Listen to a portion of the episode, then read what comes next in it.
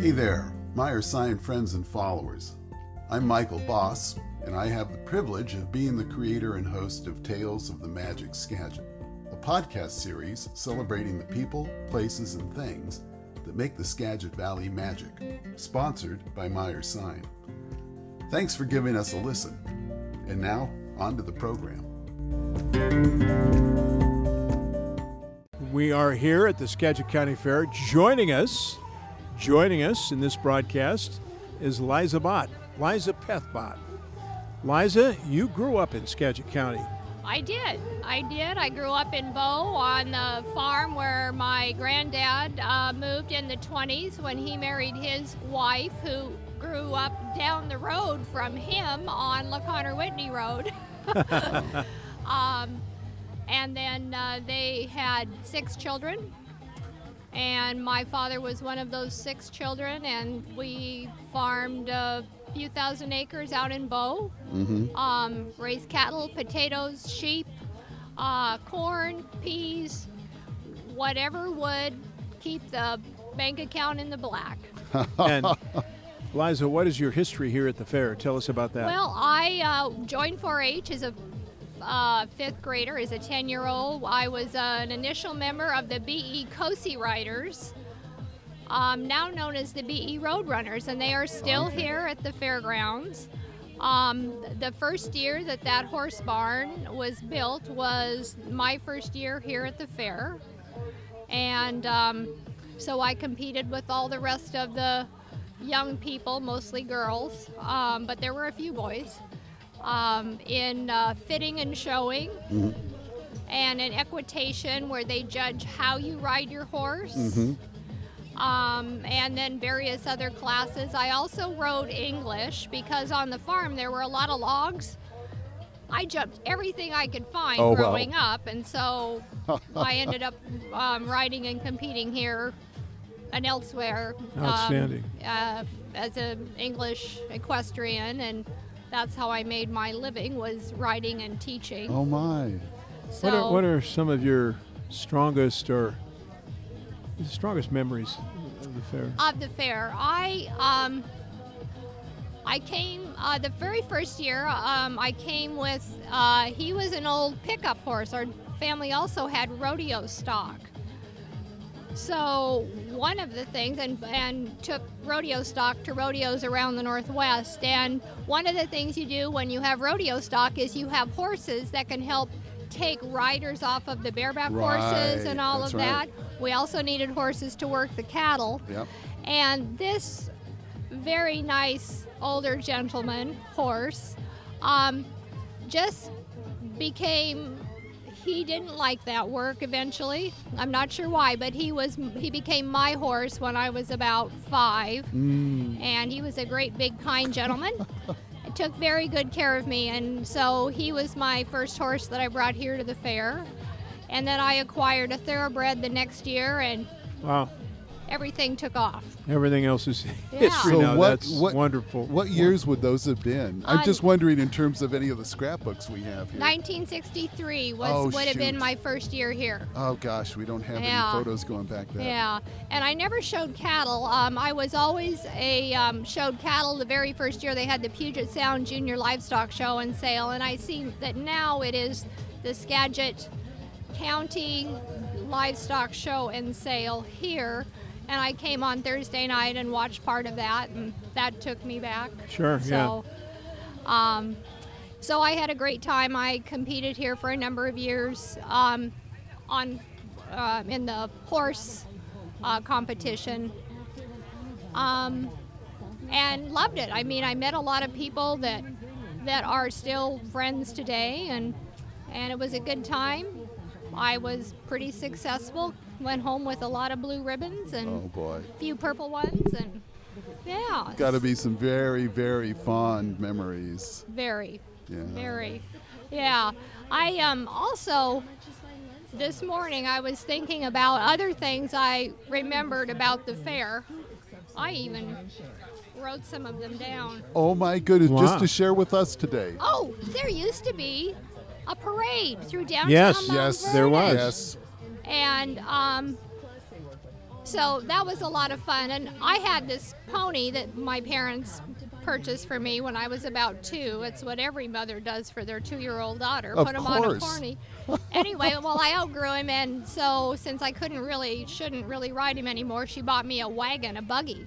And I had a great time on Oh, the farm boy. driving this horse around. Well, they, um, we used to use him in the parade with our 4-H club. Um, you know, as one of the the horses would go side by side. Well, that's not me up there, but the horses would ride along. We had the flags and all that, but we had my pony and the cart. Oh. Our club colors were turquoise and white. So, my mother, being an artist, came up with the bright idea we should dye my almost all white pony turquoise. Oh my! So we ran down to is it Jerry's that's a couple blocks away? What's the the little market? Oh, the market. Yeah, I think it's still Jerry's. Yeah, Jerry's. Yeah, It is yeah, Jerry's. Yeah. Still Jerry's. So we went down and bought some blue food coloring and some green food coloring, and they dumped it in a bucket and made this dye for him. And Mom says, "It's too green. Go get more blue."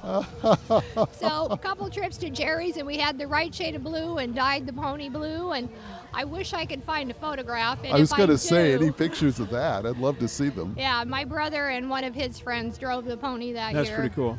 Yeah. Um, sidetracked. I got sidetracked. All right. Share Um, time. So, um, I remember the food.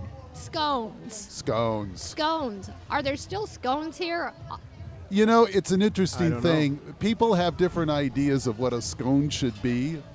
I've seen things that to me look more like elephant ears that people call scones, but you know, and then I've seen more traditional of what I grew up with as English scones. So, yeah, Yeah. I don't know. So, back in the day, I mean, scones were always one of my favorite things to get, along with, they called them dairy wives then, not dairy women. Okay. And you would get a milkshake or an ice cream yep. cone. Yep. So that was the first thing I did when I got here on Thursday, Wednesday night, I guess it was. I You said, Ron, we cone?" have to go find. Yes. And I ran into one, Ron Wesen, the county commissioner, Yeah. in the goat barn, and I said, "Where are the dairy wives?" And he said, "Well, the dairy women are." so even the fair and the dairy women are in this Yes. century. So that was fun. Um, but um, so back in the day, there was in the 4-H building a little kitchen. And we had to do time in the little kitchen making scones to sell. Ah. So they turned us loose in there. I can't even imagine 15 year old, 16 year old kids in there. I think somebody came and checked on us once in a while, but we'd make the scones and bake them, and then you'd cut them and add butter and Right, jam, jam. them. Oh, yeah. Put them in a little bag Yep. and Yep. yeah. Now it sounds like you make scones the way I think of scones as. So. Yes. And I don't think I've seen anything Very like good. that around here now. Yeah. So and then there were um I don't remember which Grange it was had a hamburger stand here where they grilled the onions. Mm, It might have been Meadow Meadow uh, I don't remember either, but I remember the I remember the Yes, hamburgers. and that was the best place to get a hamburger. Yeah. And, uh, Um So what about what do you think about the future of the fair? How does it look? Well, I haven't been here for a number of years. Actually, I've got another story to tell. The last time I was here at the fair was a lot of years ago because my children were still in grade school. And I said they need to come to the fair. Yes. And uh, they were probably 13, 14, 15 years old. Oh, they were younger than that because they were enamored with the hogs. Oh yeah.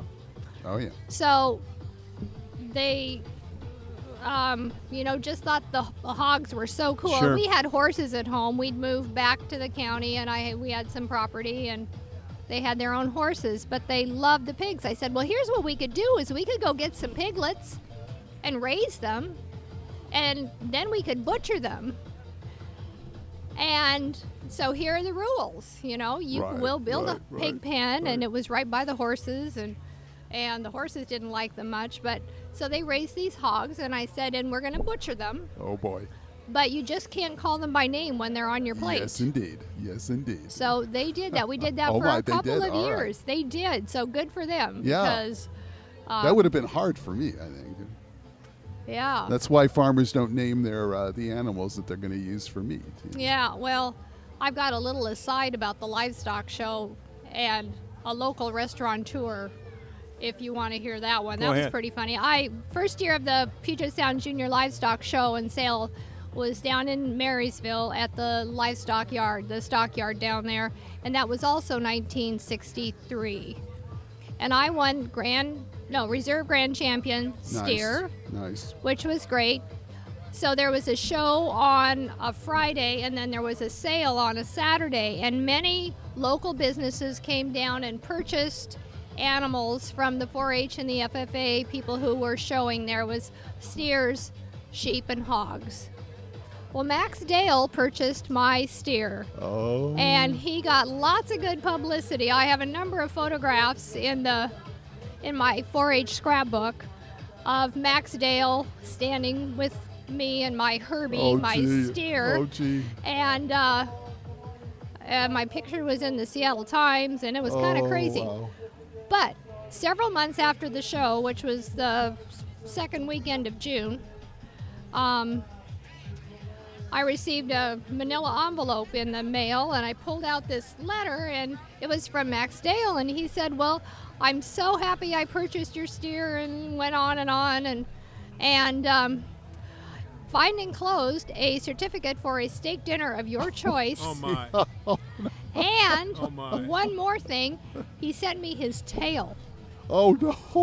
Oh my gosh! Some Godfather. Oh, no kidding. Gee. Sent me his tail. Oh, Which I think I was really more. I kind of liked having the tail. I wish I knew where it was. oh my But- gosh! Did you ever Um, go and have the steak? No way. No way! Yeah, seriously. So, Oh, All right. speaking of Liza steak, Bott, thank you so you're very much. welcome. This concludes another episode of Tales of the Magic Skagit. You can follow us on Facebook at Meyer Sign, as well as read our stories on our website, meyersign.com. Just click on Behind the Sign for all the good stuff. Thanks for listening, and keep the Skagit magic, y'all.